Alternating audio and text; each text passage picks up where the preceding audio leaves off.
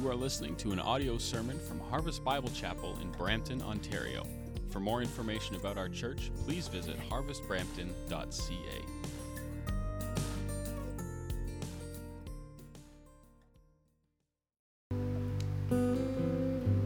Let's pray together. Jesus Christ, Son of the living God, we come by your name to your Father, asking that your Spirit would move among us to put, to put you at the center where you belong, the center of this church, the center of this service, the center of all of our lives. And so, God, I pray that we would uh, reorient ourselves that so that everything in our church, everything in our lives would orbit around you as the, the center, the core, the purpose, the, the weight of all that we are.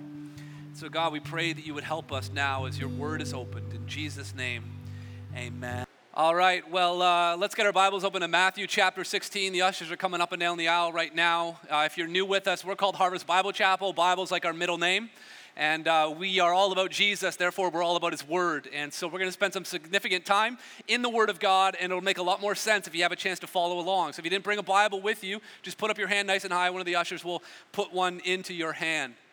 I'm a I'm thankful to have made it through the first week of September. Is anyone else thankful? And, um, and this is just such a busy uh, time of year, you know, sort of a, a, a, restart. Canadians, we sort of have this second New Year's of, of, of once there's Labor Day and then hockey's on television again and back to school and, and things start to really get into motion. It's like a, it's like a restart for us. And I, I hope you had a very restful vacation, and me and my family had a great time uh, together, resting, and uh, really excited to, uh, to be starting this new ministry year uh, together.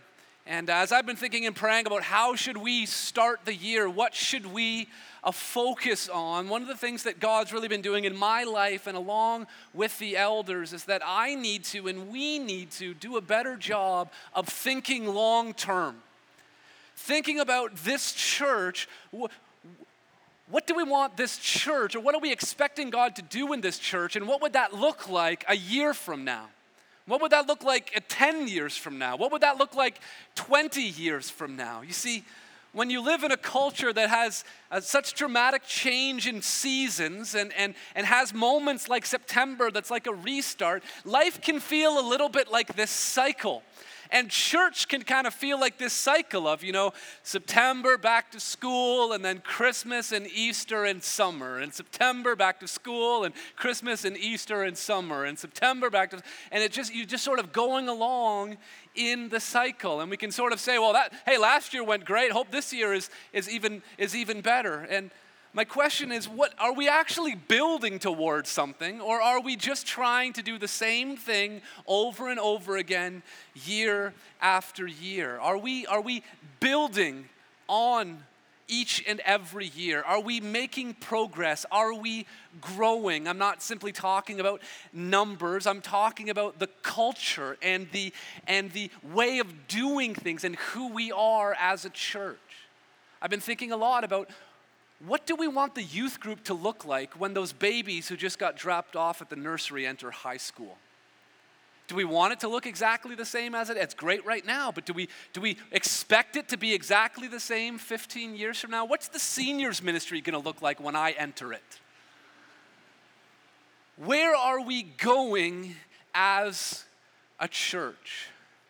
And the more I've tried to look forward, God has been impressing upon me the importance of looking back. If we are going to have something built here at Harvest that is going to last, we have to look to things that were built a long time ago and figure out how they have lasted. You see, when God builds something, He builds it to last. The church in the New Testament was built to last. And so, what we're going to be doing in this series is with the intention of looking forward to where are we going and how, how will the future shape for us as a church. As we look forward, we are going to be very intentional to look back to find principles from God's word, from the early church to say, this is what they did, and their church lasted. Because 2,000 years later, that early church that was started in the book of Acts in Jerusalem and that spread into Judea and Samaria, they put some things in practice. And we are still benefiting from the church that was built then, and now we are participating in the work ourselves. And so, in this series, each and every Sunday, my sermon text is going to be the entire book of Acts. And at each and every week, we are going to look at one principle, whether it be a certain building material or a certain plan or a part of the blueprint or the foundation. And we're going to look at that one theme and then follow it through the entire book of Acts. So, prayer, for instance, was how the church was built in the New Testament. We're going to look at how they prayed in the upper room in chapter one, how they, how they prayed in Acts chapter two after the church was established, how they prayed in Acts four, and the, the building they were in was, was shaking, and how they prayed, and Peter was set free from prison in Acts chapter 12. We're going to follow the theme of prayer all the way. Then the, then the next week, another principle, maybe the Word of God or leadership, eldership, community, all of these things following through the whole book of Acts. You're probably saying there, well, I've never, I've never heard a sermon series like that. Well, I've never given a sermon series like that. And so it's going to be new for you, it's going to be new for me. Uh, but I'm really excited to really try to figure out what is the biblical blueprint for a church that is built to last. Because when God builds something, He builds it to last. And the early church has lasted. And we are benefiting from that. We are now part of that. And we don't want to be a church that just follows fads or that is spending all of our energy on things that will just come and will go. We want to be spending ourselves on things that will last, not just 10, 20, 30 years down the road, but spending ourselves on things that will matter in eternity. Because that is what church is ultimately about.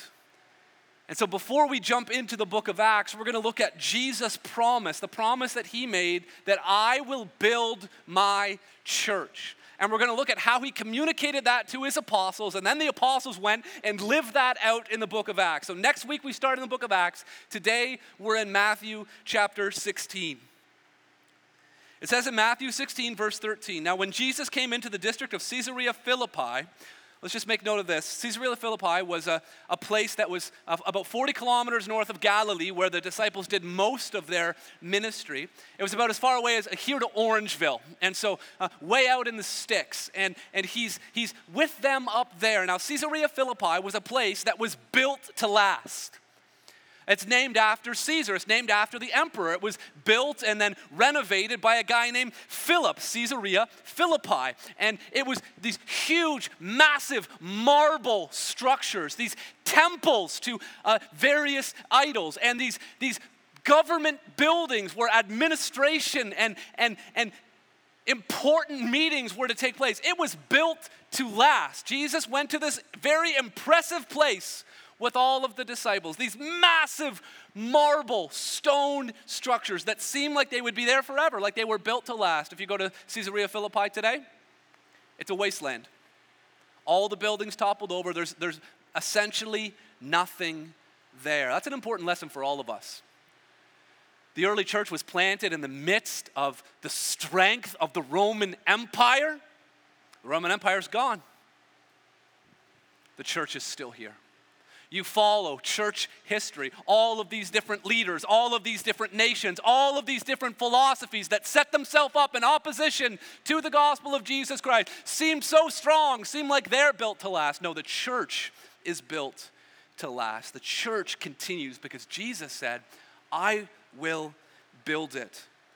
So it says, when Jesus came into the district of Caesarea Philippi, he asked his disciples, Who do the people say that the Son of Man is today we're going to see three things that we will need to do in order to be a church that is built to last. Here's the first one. If we're going to be a church that's built to last, we must respond to the most significant question.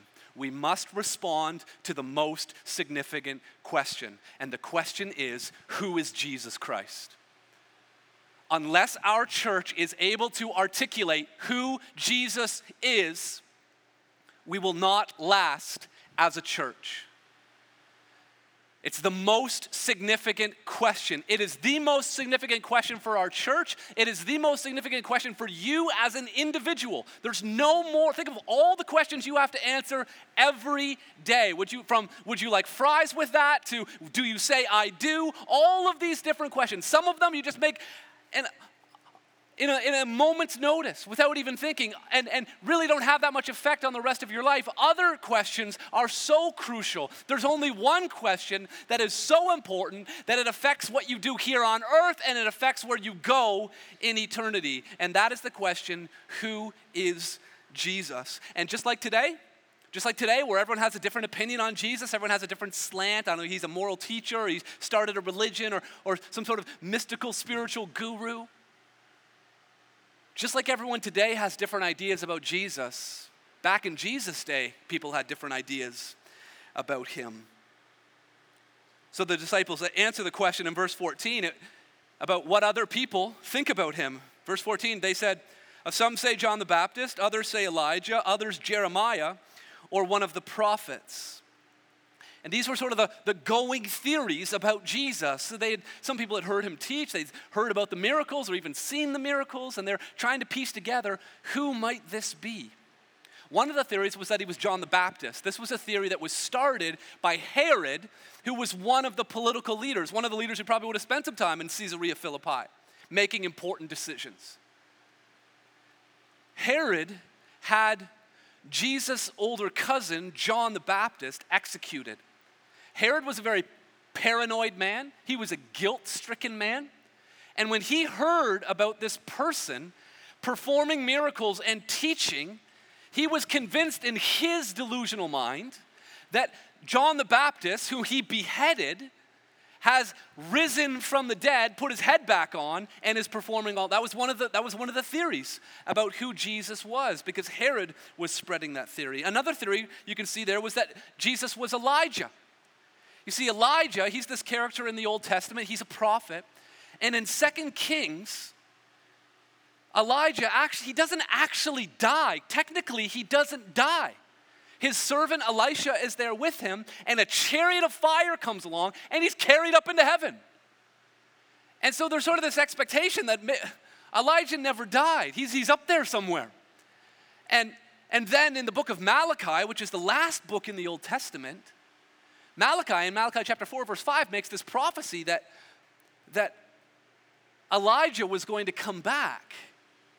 And people were trying to piece together, well, who was, and people were asking John the Baptist if he was Elijah. And now people are asking Jesus if he was Elijah. And the New Testament clarifies that ultimately, that John the Baptist came in the spirit of Elijah to prepare the way for the Lord. And so that was one of the theories. Another theory that seems a little bit out there, if you're familiar with the Old Testament, was this theory that Jesus was Jeremiah. Where would have that come from? And if you've studied your Bible closely, you'd be like, there's no prediction about Jeremiah. That's exactly right. But there was this other book, this other book that was written after the Old Testament was written. It wasn't part of the Bible. It was a book called Second Esdras, and this is what Second Esdras said. Now, Second Esdras is not in the Bible. Everyone say not in the Bible. Okay, so this has no weight or authority at all, but this is what something this is something that other people were reading at the time. And this is what Second Ezra, this is a quote unquote prophecy from a non-biblical book. I will send my servants, Jeremiah, Isaiah, and Daniel, to help you. And so people were were throwing out there. Maybe, maybe Second Esdras is, is, a, is a true book after all, and maybe that's who, maybe that's who Jesus is. That's not true. See, everyone has their theories about who Jesus is. And then Jesus narrows the question after asking, What does everyone think about me? Now he asks in verse 15, He said to them, But who do you, and the you is plural, who do you say that I am? And then Peter speaks up, verse 16. Simon Peter replied, speaking on behalf of the whole group, he says, You are the Christ, the Son of the living God.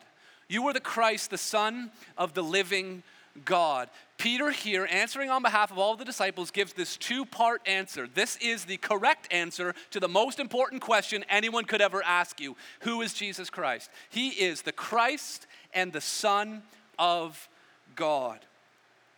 what does, what does Christ mean? I've even said Jesus Christ a couple of times already today. When I growing up, I thought, you know, Jesus Christ, that was his last name. That, you know, like Mary and Joseph Christ went over to Bethlehem and they went to the inn and they're like, last name, please. And like, Christ, uh, Mary and Joseph. like, sorry, we don't have anyone but, with the name Christ here. There's no room in the inn. Uh, that's not, that's not, Christ is a title. It wasn't his last name. Now, Christ is a Greek word that is intended to translate the Hebrew word for Messiah, and Messiah means anointed one. And to be anointed means to be clothed or wrapped in something. It means to have something poured all over you. And they were looking forward to this anointed one coming. That was, that's what, that was the big deal about Jeremiah and, and Elijah and, and John the Baptist, is that these characters were supposed to come to prepare the way for the anointed one. See, because people studied the book of Daniel, and in Daniel chapter 9, it says, Now know therefore and understand that from the going out of the word to and build Jerusalem to the coming of the anointed one, a prince, there shall be seven weeks. Or if you study Daniel closely, it's, it's 70, 70 sevens. 70 times 7 is 490. And uh, last winter, we spent a lot of time in the book of Nehemiah. We looked at the whole history and the importance of Cyrus, about he set out a word to restore and to rebuild uh, Jerusalem. And depending on which statement and how it was made, there's a number of different ways of calculating it. But from that moment up until the time when Jesus walked on the earth was roughly a number of different ways of calculating it, but roughly 490 years. Everyone is expecting that right around this time, the anointed one should come. And it says here that the anointed one was supposed to be a, a prince, a ruler, a king. That's because kings in Old Testament Israel were always anointed. No anointing, no kingdom. You didn't become a king unless you were anointed. It started with Saul, and then more familiar, more familiar is David in 1 Samuel 16. The Lord said, Arise, anoint him, for this is then Samuel took the horn of oil and anointed him in the midst of his brothers, and the Spirit of the Lord rushed upon him, rushed upon David from that day forward. David was the king. He was, he was a Christ. He was a Messiah because he was anointed. He wasn't the Messiah, but he was an anointed one because he was the king.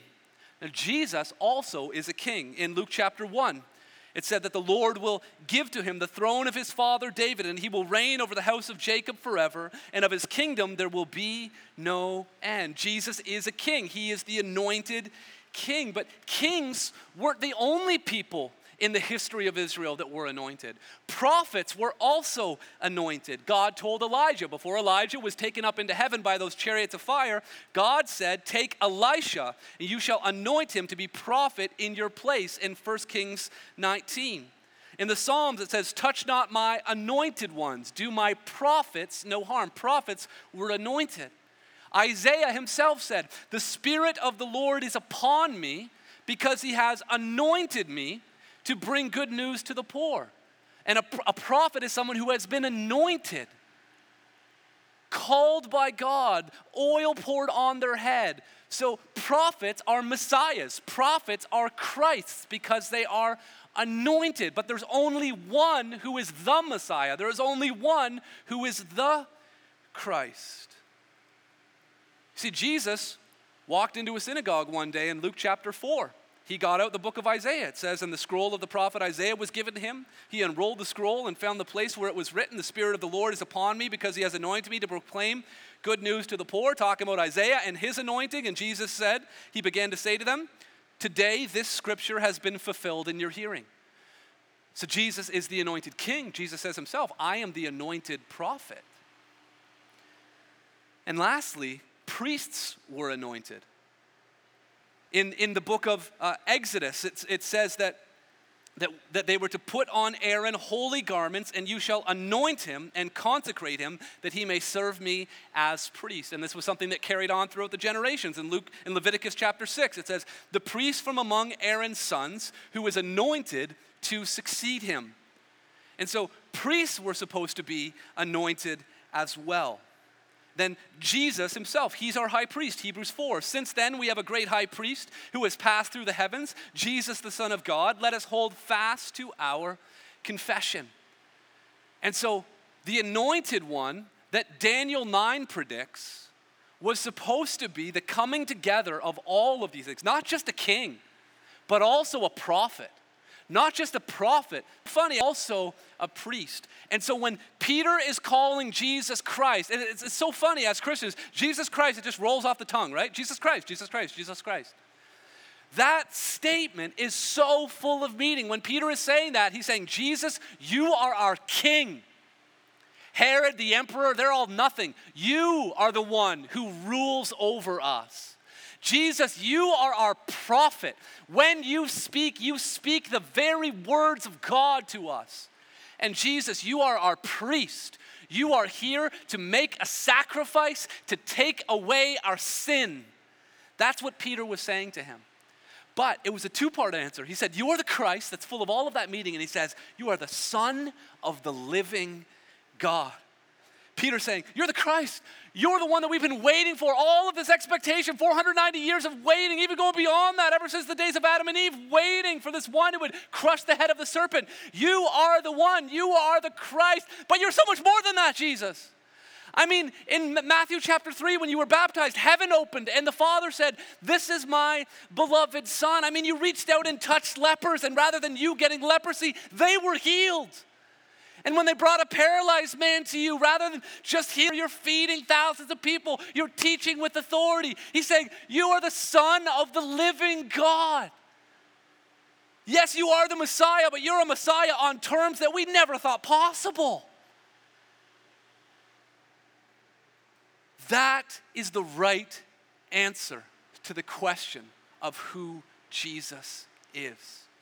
That he is the, that he is the Christ the king. He rules over us. He speaks the word of God because he's a prophet. And he makes a sacrifice for sin because he is priest. And he is the son of the living God. Yeah, David was a Messiah. He was a he was an anointed one, but he was just an earthly king. Yeah, Aaron was a Messiah. He was a he was a Christ. He was anointed, but he was just an earthly priest. I mean, Isaiah was a great prophet. He was anointed. He was technically a Messiah, but he's not the Messiah. He's not the Christ because all those men were just men and they lived and they died, but Jesus Christ is the son of the living God.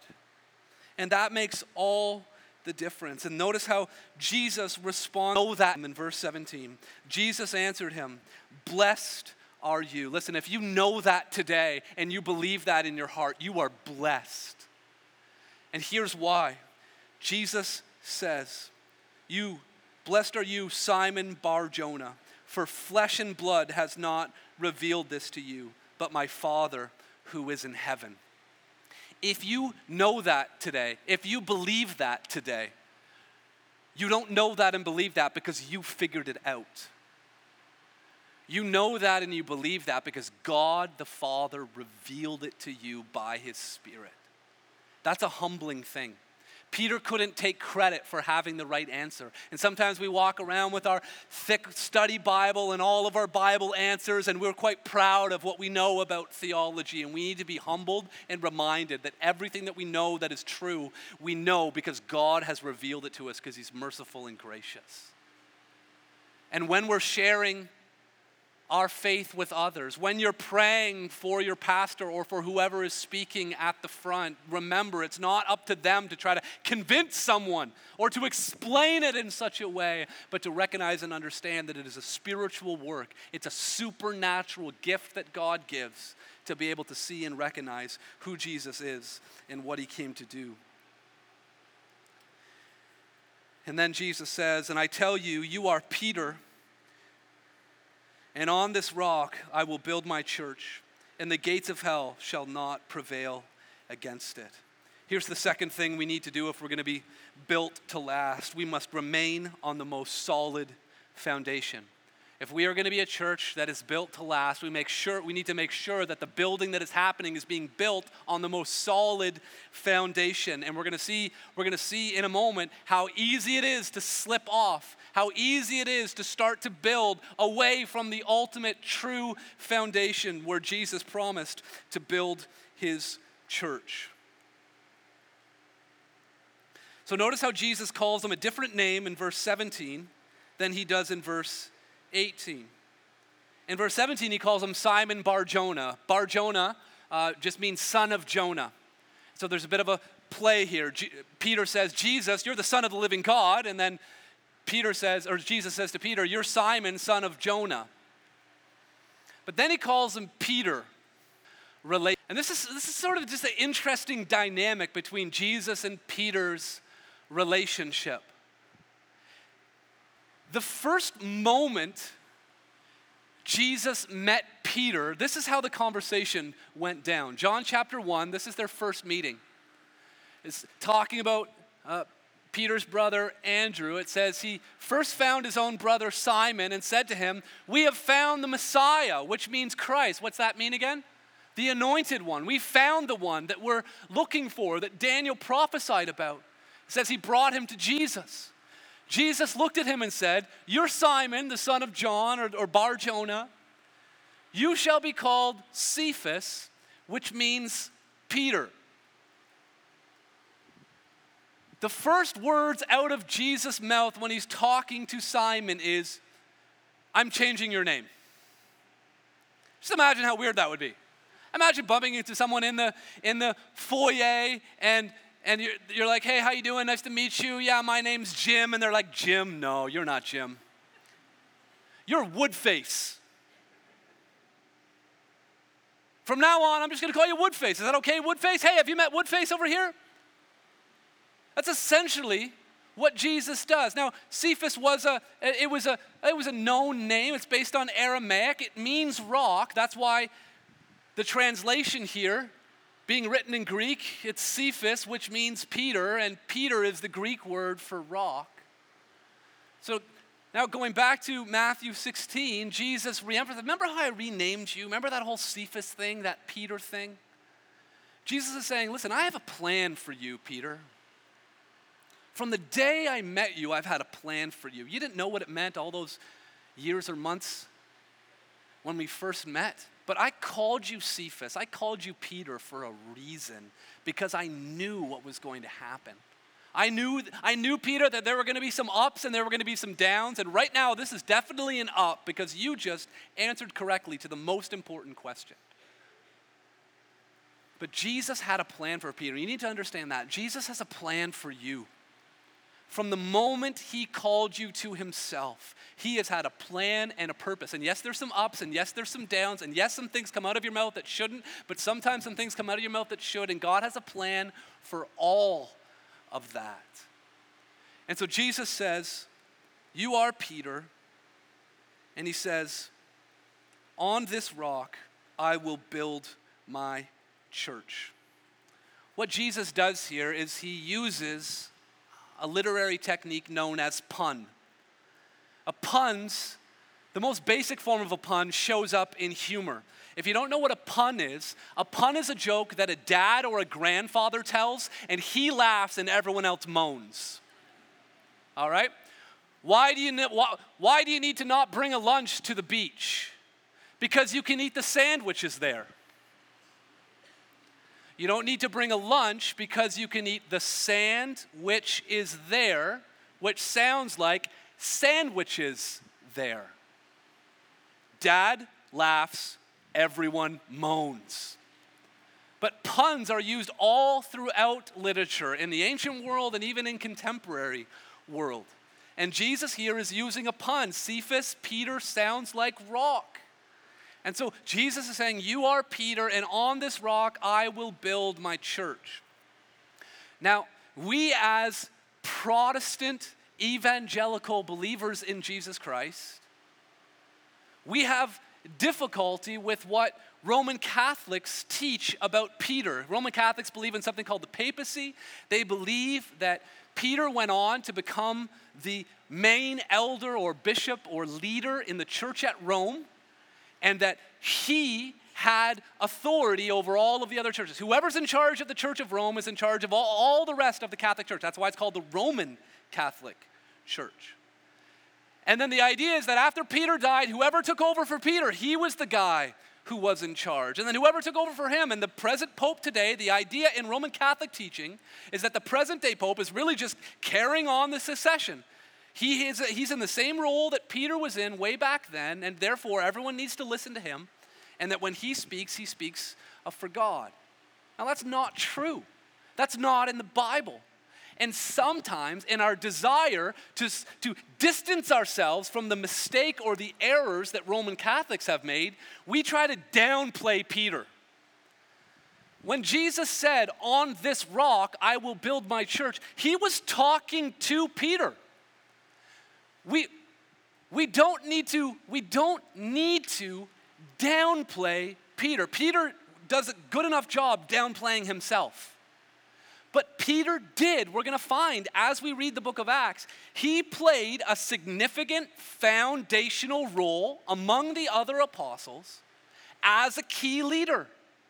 He was the first one to stand up and preach in Acts chapter 2. That's pretty foundational. He was sent out when people were becoming Christians in Samaria. That's a pretty foundational leadership role. He's the one who led Cornelius, the first full Gentile, to the Lord. That's pretty foundational.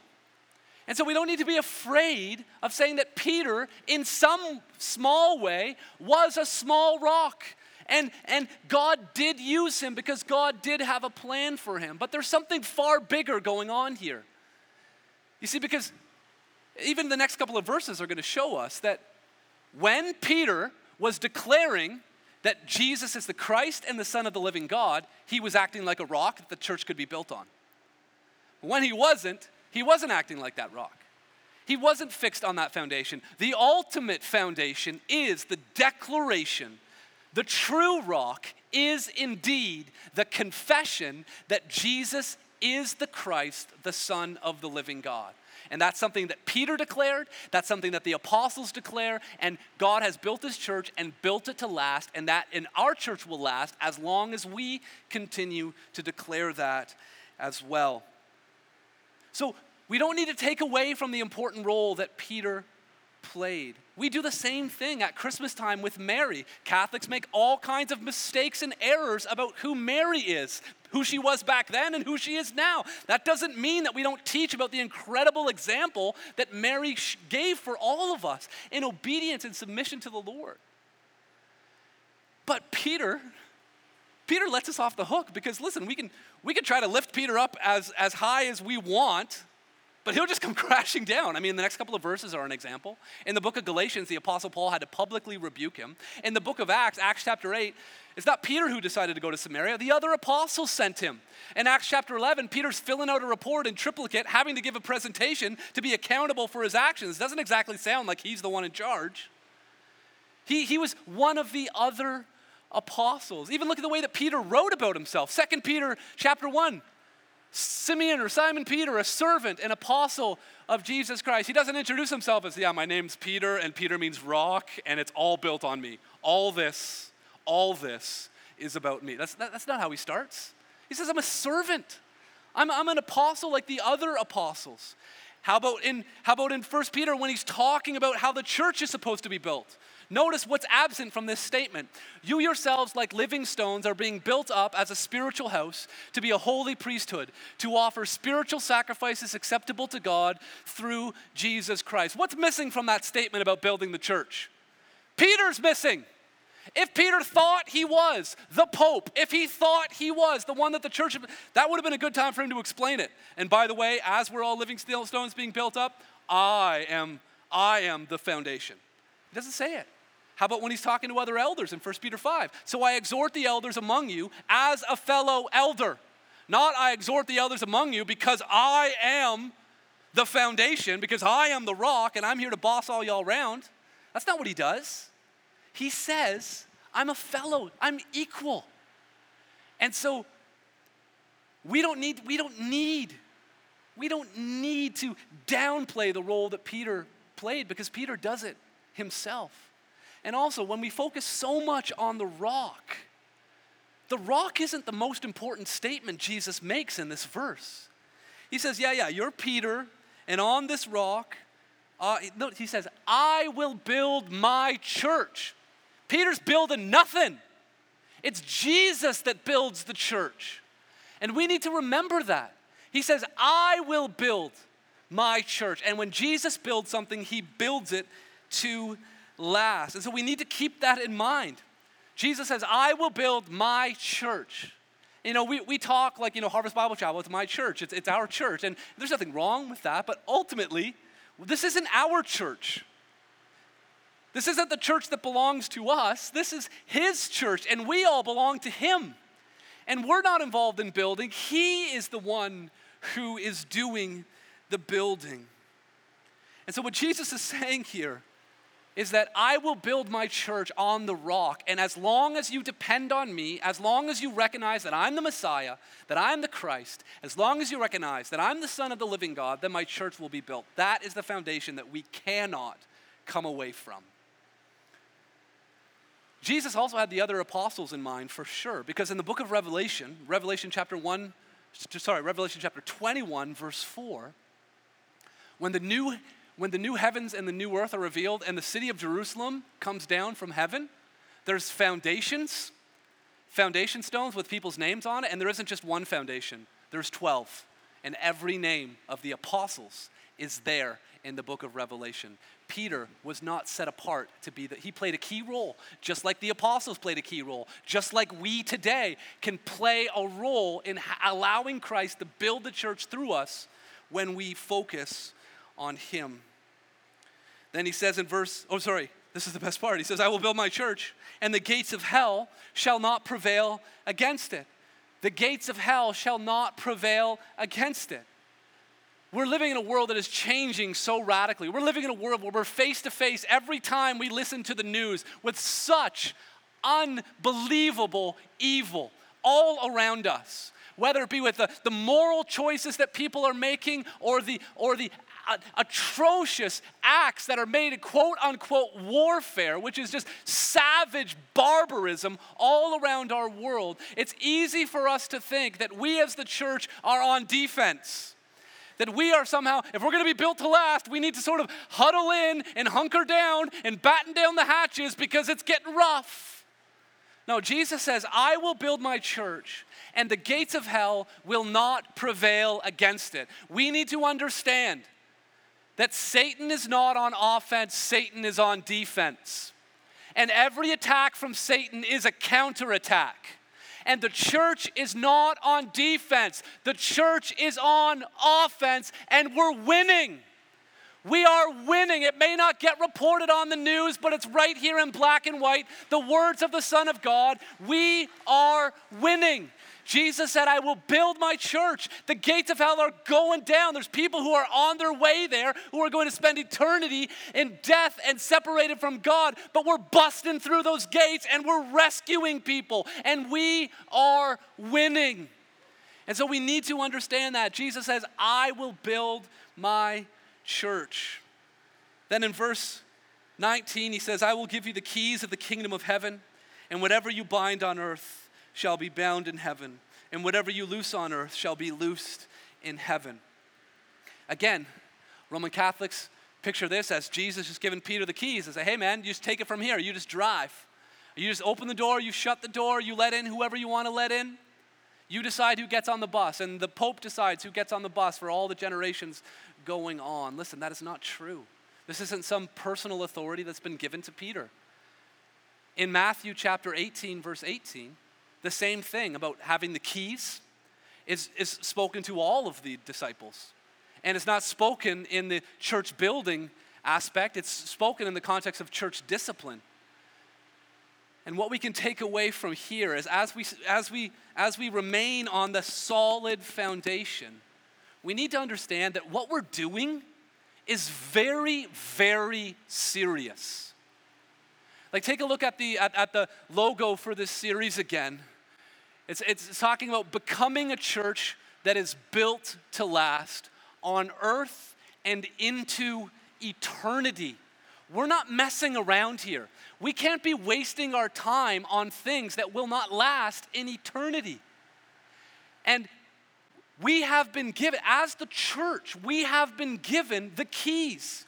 The key is to open the door and invite people and say, Heaven is open. Christ has made a way. Follow him.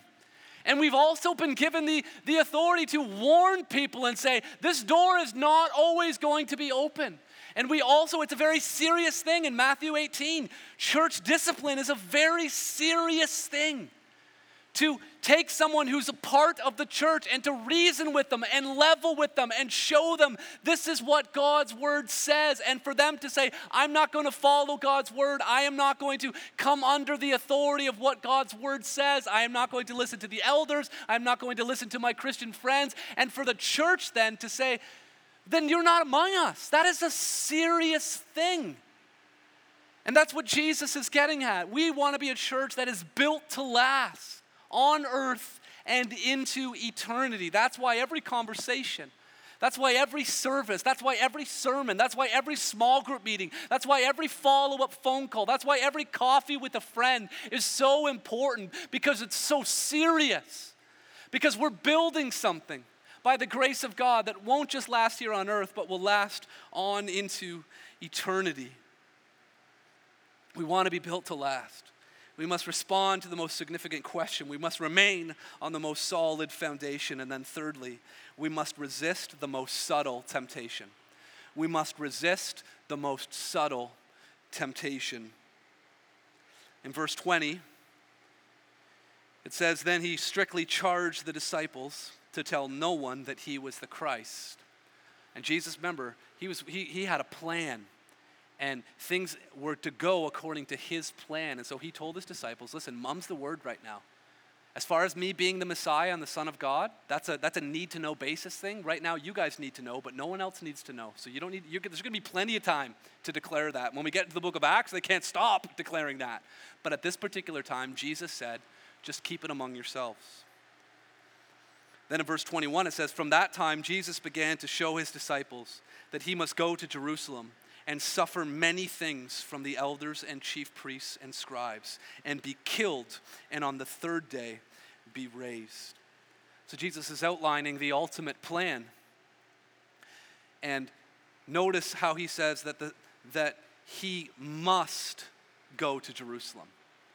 And Jesus wasn't warning them this might happen or this probably will happen. No, Jesus says this must happen because, yes, he is the Messiah. And yes, he is the Son of the living God. And, and, but he came for a purpose. He came to give his life for us. He came to die as a substitute for sin so that all of our sin could be put on him and all of his righteousness could be given to us. So that by him dying for us, we could live forever and have eternal life. And then notice what happens in verse 22. Peter took him aside and began to rebuke him, saying, Far be it from you, Lord. This shall never happen to you. Verse 23 But he turned and said to Peter, Get behind me, Satan. You are a hindrance to me, for you are not setting your mind on the things of God, but on the things of man. What is the most subtle temptation? The most subtle temptation is to try to do things for God in the power of man. To try to build the church with your own manly, world centered, humanistic principles. And it's so subtle. I, I just think, I just think about Peter in this moment. Think about how f- affirmed and confident and just filled with joy and enthusiasm he would have been. He just gave the right answer to the most important question on earth. He just said it. You're the Christ, the Son of the living God. Jesus is like, bing, he's like, yeah. And then the next words out of his mouth, a little bell doesn't go off, but the voice of his Savior saying, Get behind me, Satan. That is sobering. And God forgive us if we think that because things have gone well here at Harvest Bible Chapel for the last six years, that somehow we can just coast through the seventh. And don't think that because small group went great last week and think that it was because of you that now you can go to small group and it's it's going to be the same. Don't think that because you just gave one, per, one friend a good piece of advice over coffee, don't think that the next thing you're about to say is going to be particularly helpful. This situation here is just such a sobering reminder of how subtle, how easy it is to just step off of that solid foundation and to step into the quicksand, the muck and mire of human wisdom. Peter's intentions, no doubt, would have been good, right? Jesus, I would never let you die. I would never let that happen. Sometimes, so often, we, we love people, but we don't, we don't do what's actually the most loving for them. We, we have misguided and we can't trust that everything that we say is going to be the right thing. I've experienced that so often in my life. You say one thing that's just right on point and super helpful, and then another thing you just pray that people would forget. But people haven't forgot what Peter said. And it's written here in God's word, and it's living and active, and it's speaking to us today. And this just should drive us to humble dependence and obedience on the Lord. Remember how Jesus loves puns and that sort of thing. Verse 23 he turned to him and said to Peter, Get behind me, Satan. You are a hindrance. In the ESV, there's a footnote there. The word hindrance means stumbling block. So the rock that was acting like this foundation on which Jesus could build the church now is this rock that's standing in his way, trying to trip him along the path to the cross. He says, For you are not setting your mind on the things of God, but on the things of man. Russell Moore said, You know that a church is satanic not when you see dark robes and goat blood and mysterious sacrifices. He says a church is satanic when it steps off of the foundation of Jesus as the Christ, as the Son of the living God and starts to focus on the things of man. Satan doesn't have his way in a church just by dividing the leadership or bringing about immorality among the people or all of these other problems. That's not the only way. That's not the ultimate way that Satan wants to attack the church. And remember, it's a counterattack. He's on defense, we are on offense. Satan's main attempt in attacking the church is to try to get us to stop emphasizing the cross of Jesus Christ. Jesus said, I'm going to the cross. I'm going to die for the sins of the world. Peter says, Let's try another angle. Jesus says, Get behind me, Satan. The moment that we get off the track of proclaiming who Jesus is and what he came to do is the moment where we have in mind the things of man. And Satan's totally content with that. He won't continue to ravage and destroy the church. He'll be like, well, they're, they're no threat anymore. They're not storming my gates anymore. They're not rescuing people from sin, hell, and death anymore. They have in mind the things of man. And it's so subtle. It's subtle for us personally as individuals, it's subtle for us corporately as a church. And so, wherever God takes us, we want to be a church that is built to last. We, we want to be a church that is nimble and flexible and open minded on minor issues, but we want to be a church that is rock solid in conviction without compromise on the issues that matter. And the most important issue is who Jesus is and what he did for us on the cross. As long as we focus on that, we will be a church that is built to last because we will be a church that is built by Jesus Christ. So let's pray together.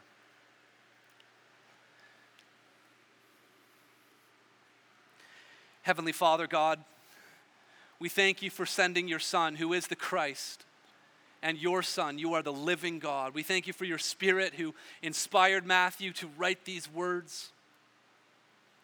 And God, I pray, I pray, God, that until you return, God, that this would be a church that would last, that would be resilient, that would be strong, that would be, that would be courageous, and that would thrive, Lord, in the generations to come. God, we do pray that you would come quickly. And I pray that what we do in church would have a sense of urgency about it, would have a sense of eternity about it as the church is built. And God, if there is anyone here today who doesn't know you, Lord, I pray that they would repent, that they would believe that Jesus died for them on the cross.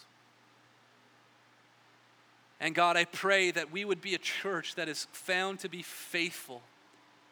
Faithful in doing what you've called us to do, but careful not to do it in our own strength and according to our own wisdom but that we would be faithful in doing what you've called us to do and faithful on relying on you. And so, God, we pray for your grace to help us in that regard. In Jesus' name, amen. This has been an audio sermon from Harvest Bible Chapel in Brampton, Ontario. For more information about our church or to contact us, please visit harvestbrampton.ca.